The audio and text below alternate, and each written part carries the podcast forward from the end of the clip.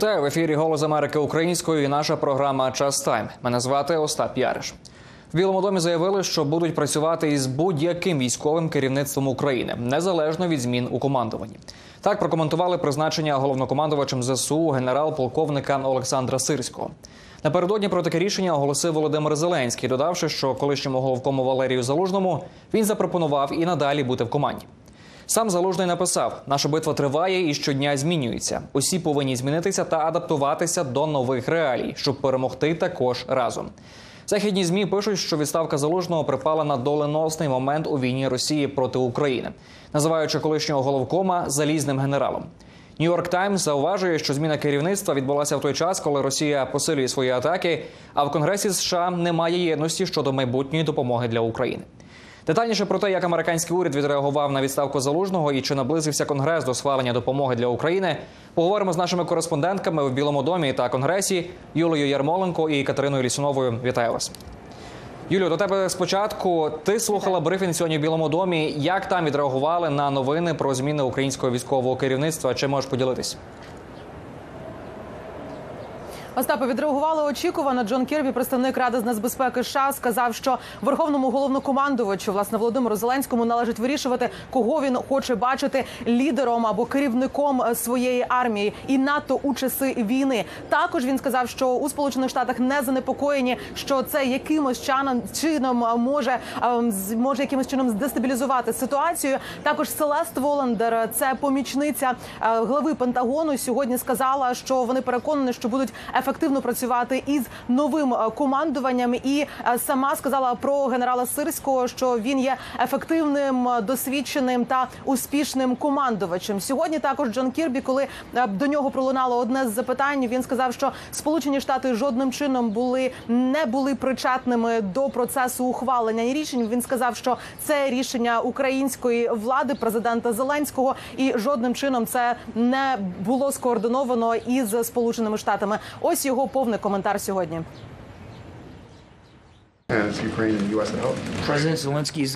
Президент Зеленський головнокомандувач своїх збройних сил. Він вирішує, яким буде керівництво армії. Це і є цивільний контроль. Ми це знаємо, і ми будемо працювати з будь-ким, хто стоїть на чолі війська. Ми будемо продовжувати працювати із нашими українськими колегами. Мені невідомо про будь-які дискусії на високому рівні між офіційними особами у США та Україні щодо цього рішення на шляху до прийняття цього рішення. Так, ми постійно спілкуємося з українськими колегами. Але якщо питання полягає в тому, чи ми якимось чином мали право дати схвальну чи не схвальну оцінку цьому рішенню, то це неправда. Це рішення президента Зеленського.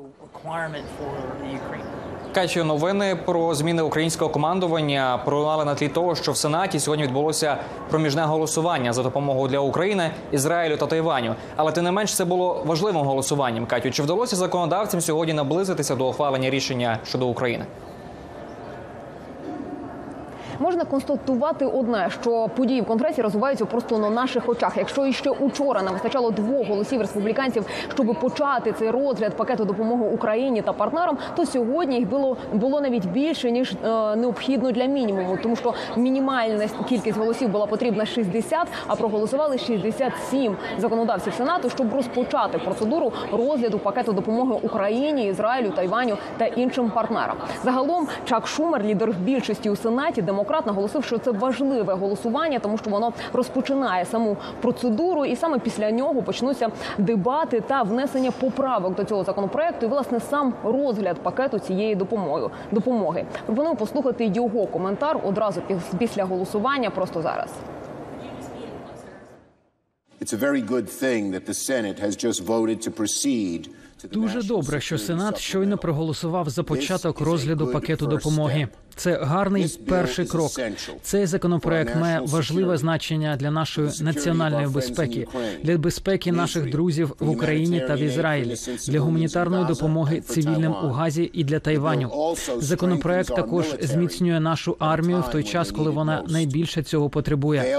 Провал цього законопроекту лише заохотить таких автократів, як Путін та Сі Цзіньпінь, які не бажають нічого крім занепаду Америки.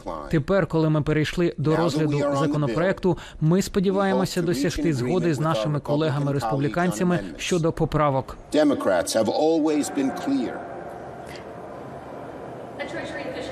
Далі варто очікувати власне розгляду поправок і дебатів щодо самих поправок. То е, цікаво і навіть іронічно, що деякі республіканці, зокрема один із провідних республіканців Лінсі Грем, який зазвичай був зазвичай був відомий підтримкою стабільною підтримкою України, нині заявляє, що до цього пакету допомоги партнерам треба внести, мовляв, законодавство по безпеці кордону. Хоча попередній законопроект, який власне мав е, безпекові е, для кордону заходи, і був і мав е, безпосередньо е, законопроект угоду по кордону, створену двопартійно, власне, республіканці заблокували. Але тим не менш зараз одні із правок, які лунають потреби внести до цього пакету допомоги партнерам, є зокрема і також безпека кордону. Загалом я сьогодні змогла поспілкуватись із сенаторами як від республіканської, так і демократичної партії, і всі вони стверджують, що допомогу партнерам треба погодити. Деякі з них, щоправда, деякі республіканці стверджують, що Україні треба зупинити допомогу, а інші стверджують, що навіть попри те, що потрібно продовжити допомогу партнерам, невідомо чим завершиться це голосування у сенаті. Що мовляв, навіть вони не знають, як завершиться це голосування і які саме поправки буде в результаті внесено. Пропоную послухати їхні коментарі.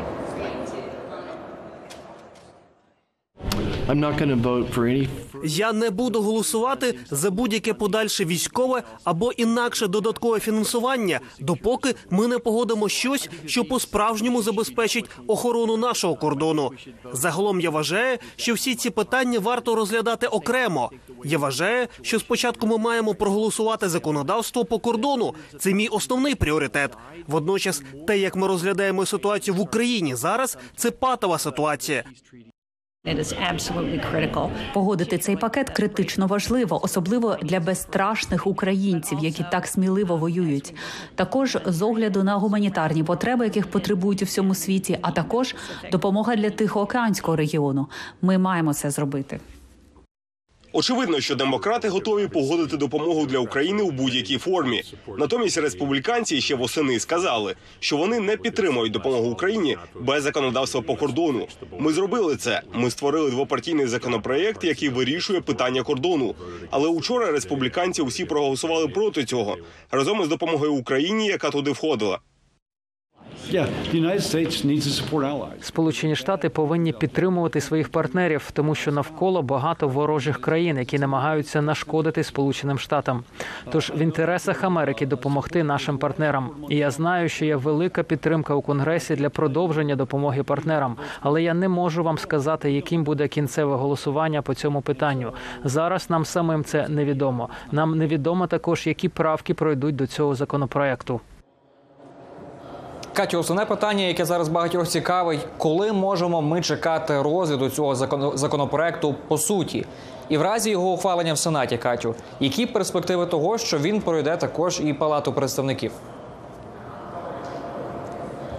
Загалом, коли перейдуть до розгляду по суті в сенаті, важко передбачити, тому що усе залежить від кількості поправок, які будуть пропонувати законодавці, і дебатів, і виступів законодавців. Але тим не менш, Чак Шумер сьогодні заявив, що він попереджає сенаторів, що вони працюватимуть над цим законопроектом до переможного кінця, стільки скільки буде потрібно. І навіть ті законодавці, що які пропонують внести поправки щодо безпеки кордону до цього пакету допомоги Україні і партнерам Лінсі Грем, зокрема, теж стверджує, що законодавці, мовляв, мають не на перерву на вихідні і безпосередньо не йти, е, не завершувати роботу у п'ятницю, а продовжити працювати над цим пакетом, тому що він є дуже важливим. Щодо долі в палаті представників, то вона така ж непередбачувана, як і доля в сенаті цього цього законопроекту. Якщо раніше спікер палати представників Майк Джонсон заявляв, що загалом допомогу Україні та Ізраїлю і Тайваню треба розглядати окремо як окремі законопроекти, і також він заявляв е, журналістам про те, що допомога Україні, зокрема, має більше мати обговорень і, зокрема, плану адміністрації Байдена. То учора він заявив, що в принципі не сказав, що він проти і що заблокує цей пакет допомоги, і сказав, що все залежить власне від того, яким буде фінальна версія цього законопроекту, який яка потрапить до палати представників. Юлю, питання до тебе: як власне в Білому домі адміністрація Байдена коментує ситуацію в Конгресі з допомогою для України? Що кажуть там?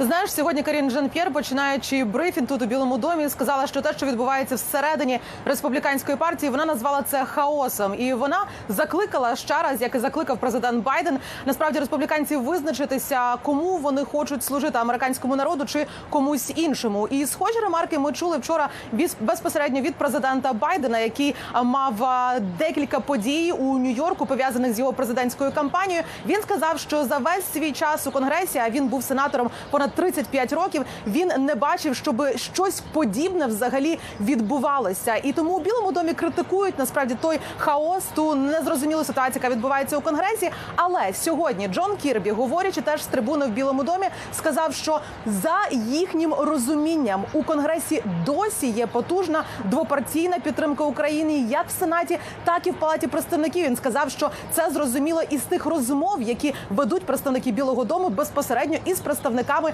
республіканців і демократів у конгресі. Давай послухаємо його слова.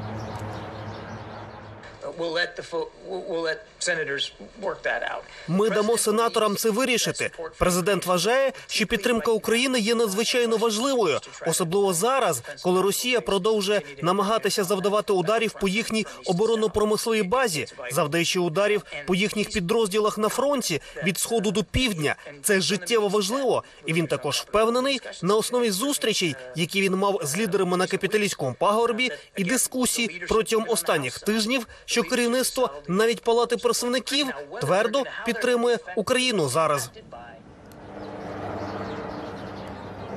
Остапа, отже, в Білому домі досі сподіваються, що сенатори і також конгресмени таки погодять допомогу для України. І поки вони наполягають, що працюють сфокусовані на плані А, і поки що не хочуть говорити про можливий план Б, якщо цього не станеться. Будемо стежити, Юлю. Дякую дуже тобі за твою роботу. Катю, дякую тобі також, що стежиш за подіями в конгресі. Юлія Ярмоленко і Катерина Ліснова були з нами на зв'язку. Говорили ми про реакцію Білого Дому на відставку головкома Залужного та про підтримку України в конгресі.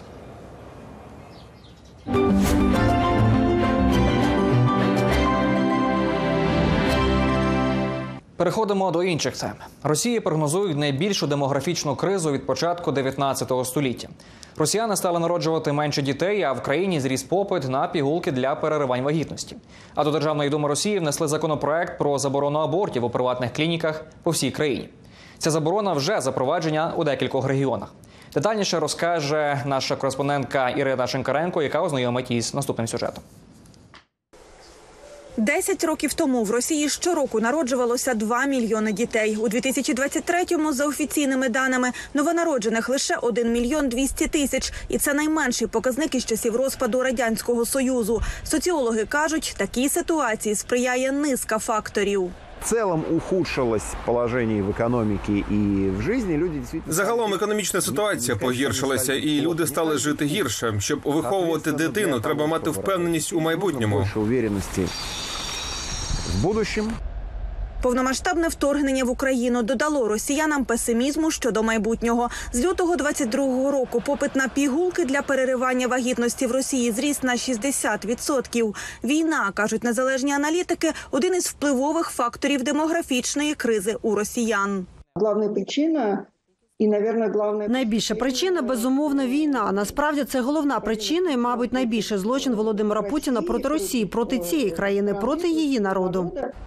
Падіння народжуваності спонукало владу думати про способи вирішення проблеми. У кількох регіонах Росії ускладнили доступ до приватних клінік переривання вагітності. Кремль також узявся спонукати росіян до багатодітності. Вспомнив, що і в русських сім'ях у многих наших Згадаємо, що в російських сім'ях у наших бабусь і прабабусь було і по сім, і по вісім дітей, і більше. Давайте ці чудові традиції зберігати і відроджувати. і возрождати. На думку аналітиків, такі заклики мало сприятимуть збільшенню народжуваності, поки Росія веде війну проти України. Це дві речі суперечать одна одній: спроба підвищити народжуваність і участь у збройному конфлікті. Статистики передбачають, що 2024 рік стане найгіршим роком за народжуваністю в Росії з початку 19 століття. Ірина Шинкаренко, Голос Америки. Тим часом українські пілоти у США продовжують навчання на винищувачах F-16, на якому зараз етапі тренування льотчиків у США та Європі. І що про пілотів повітряних сил збройних сил України кажуть західні інструктори. Про це Марія Прус поговорила із українським льотчиком із позивним Фантом. І на якому етапі зараз ця підготовка? Е, Підготовка зараз е, проходить е, за планом повною мірою, як і планувалося. Навчаються не тільки пілоти, а ви знаєте, що навчається і іноземний персонал, наші механіки, які будуть обслуговувати ті літаки, наші підрозділи забезпечення, які будуть забезпечувати виконання завдань. Вони так само готуються.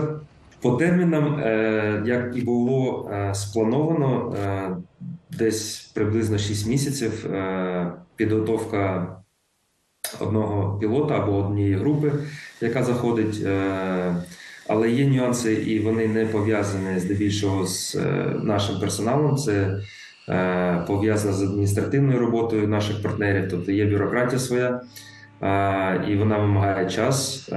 Тому це вплив на, на, на час підготовки. Але як і скажу, е, як і казав вже раніше, е, воно йде за, планом. З якими викликами стикаються українські пілоти, які навчаються на F-16, і які у них враження від е, цих літаків? Щодо вражень, то звісно, наші пілоти дуже вражені. Цей літак ну просто перевершив їх очікування.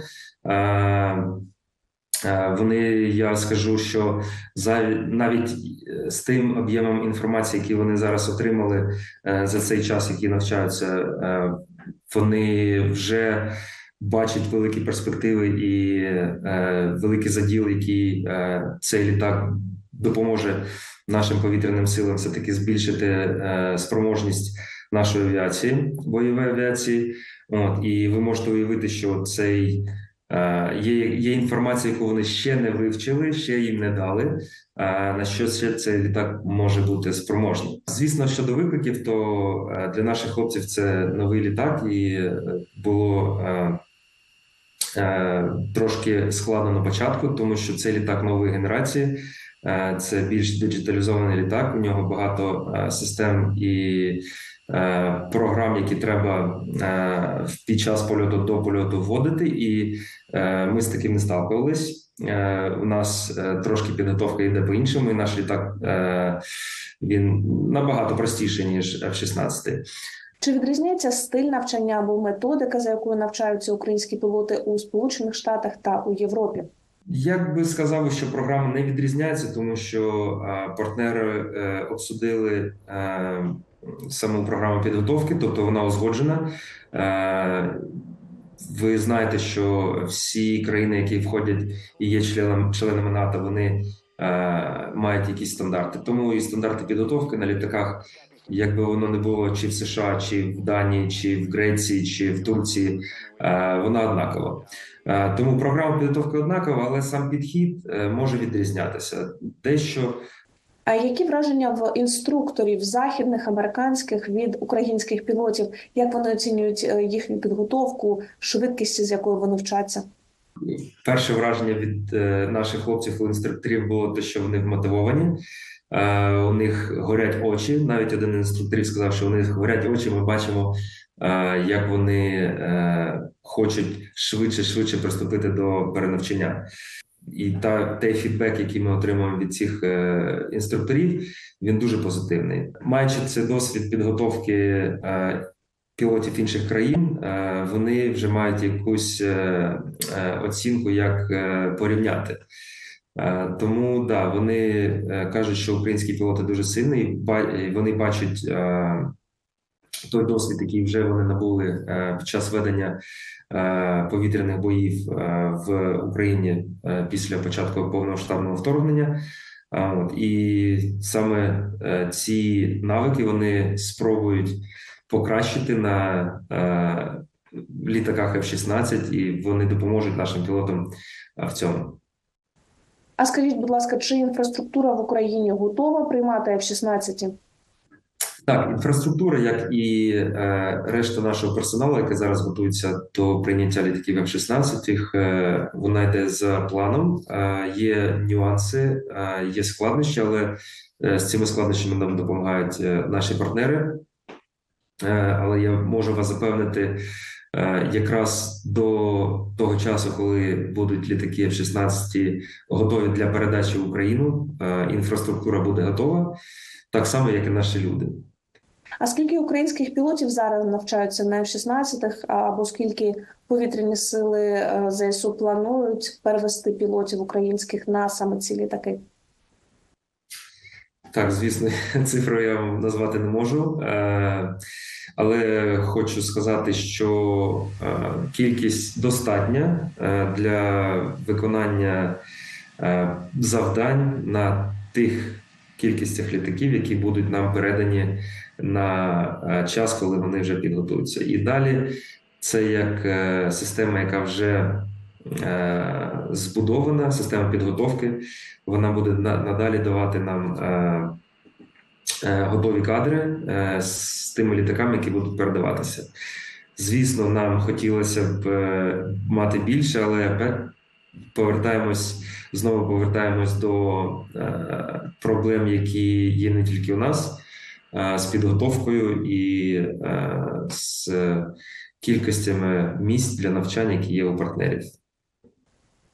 Якщо говорити про обслуговування літака F-16, адже кожний бойовий виліт це певна сума грошей, то яким чином з якого бюджету фінансуватиметься саме це, саме ці витрати? Чи, наприклад, може в порівнянні із вартістю літака та вартістю навчання пілота це не такі великі суми?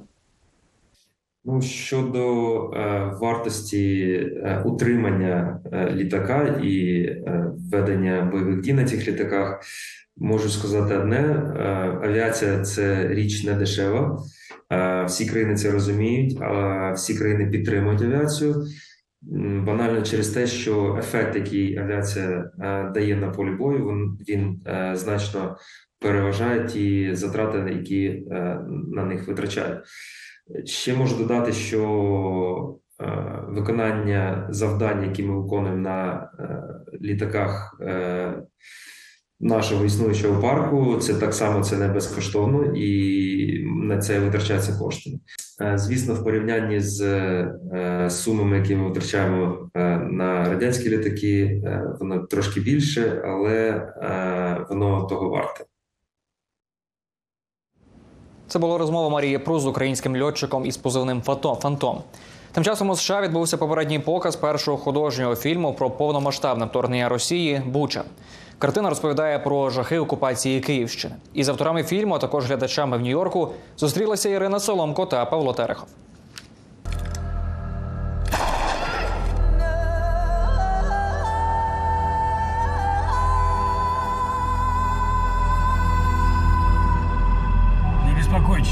Не хвилюйтесь, Вы все нормальные. ви всі нормальні, А это грязь. а це бруд. И мы здесь, чтобы очистить І ми тут, вас. щоб відчистити вас від цього бруду. Найголовнішим проектом життя називає фільм Буча Олександр Щур, автор сценарію та продюсер стрічки. Олександр багато років працював сценаристом студії Квартал 95 та написав сценарій до низки успішних розважальних фільмів.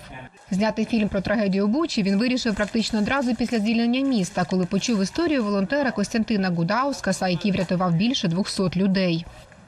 Зрозумів, що це такий, як кажуть американці, хай концепт, тобто історія, яка може зачепити кожного. А там в чому хай концепт, що він іноземець, що він з Казахстану і він рятує українців. Тому що коли українець рятує українців, це зрозуміло. А тут якраз хочемо показати світу, що дивиться, коли творяться такі е, темні справи, не може нормальна людина бути осторонь. У процесі роботи Олександр зустрічався з головними героями картини, а також родичами тих, хто загинув. Консультувався з українськими військовими та розвідниками, щоб максимально реалістично відобразити події в Бучі під час окупації. Це є кримінальне розслідування. От коли вивели п'ять чоловіків, одного поставили на коліна, застрелили. Там навіть та фраза, яку каже офіцер фільму, це з показів свідків. Знімати художній фільм, коли війна ще не закінчилася, а її рани ще дуже глибокі, не просто каже Олександр. Але Україна, на його погляд, не має часу зволікати. Над сценарієм Щур працював більше півроку. Кошти збирав у приватних інвесторів. Першим класти гроші у проект погодився американський підприємець Сіміон Дукач, засновник інвестиційної компанії підтримки стартапів іммігрантів. Ми коли до нього прийшли, ми скажемо, інвестує гроші.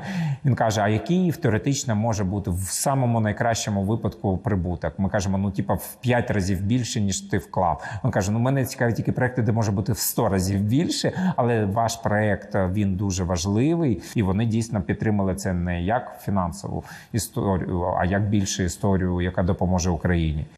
Окрім Дукача, є інвестори з Польщі, Канади та України. Бюджет склав 600 тисяч доларів. Зйомки тривали два місяці. Режисер картини Станіслав Тіонов розповідає, що велику роль у картині відіграє і погода. Ми хотіли саме ті моменти, які були рік тому відзняти, тобто і по погоді, і по снігу, і навіть по вітру, і по листочкам, які е, мають для мене дуже ключові важливі ролі в цьому фільму. Є такий сенс, що навіть погода зійшла з розуму під час того, як почалась війна. Головного героя фільму волонтера грає польський актор Цезарій Лукашевич, головного антигероя російського полковника В'ячеслав Довженко. Набрати акторів на ролі росіян кажуть автори було непросто.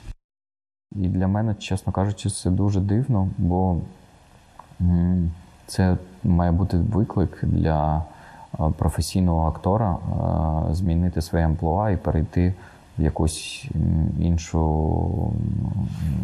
в інший всесвіт е, акторський і спробувати щось нове. Е, Це прекрасно зробив Слава Довженка. І, наприклад, приклад, в нас один з акторів, який грав росіян, він реально актор і е, воює прямо зараз. Він приїхав за день до зйомок з Бахмута, переодягнувся, знявся і поїхав далі. Оце приклад справжнього акторського майстерства. Тобто зранку ти вбиваєш ворога, а в обід ти граєш ворогом. І він прекрасно зіграв цю сцену. Це сцена з пральною машиною. Справжню російську форму та зброю для виконання ролей росіян знімальній групі надало головне управління розвідки України. Для режисера працювати над фільмом було складно у першу чергу емоційно. Мені прийшлось там 10 разів за когось померти, 20 разів когось збити, потім когось врятувати. Тобто, ну це все все одно проходить через режисера. Тому, якщо ти не проживаєш життя кожного героя, то ти не розумієш, як його передати його внутрішній світ. Хоча фільм розповідає про страшну трагедію перші тижні повномасштабного вторгнення, стрічка кажуть її автори, дає надію. Є люди, які виходять після фільму кажуть, я мало доначу, і прямо донатять десятки тисяч. Є люди, які кажуть, «М, та в мене немає проблем, в мене прекрасне життя. Є люди, які кажуть, у мене цілі руки, ноги, мої, родичі живі.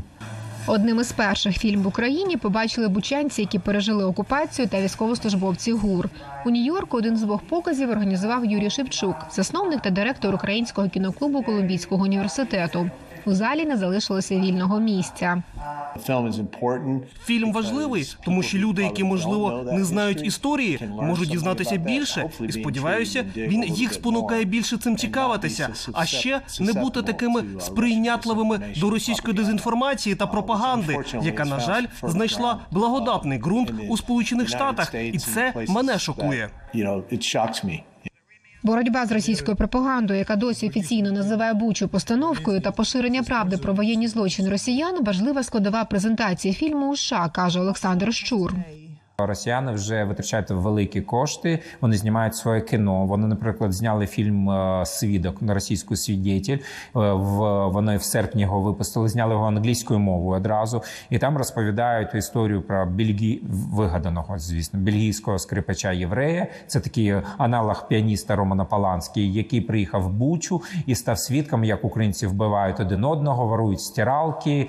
Е, А все це американська CNN знімає і бреше, що це роблять росіяни. І вони зараз намагаються цей фільм сюди показувати. Автори наразі намагаються продати права на фільм великим стрімінговим платформам, щоб картину побачили глядачі по всьому світу. Мета та мрія режисера Станіслава Тіонова, щоб його картину у цьому році подивилося мінімум 300 мільйонів людей. З Нью-Йорка Ірина Соломко, Павло Терехов, Голос Америки. На цьому прощаємося. Мирної вам ночі і спокійного ранку.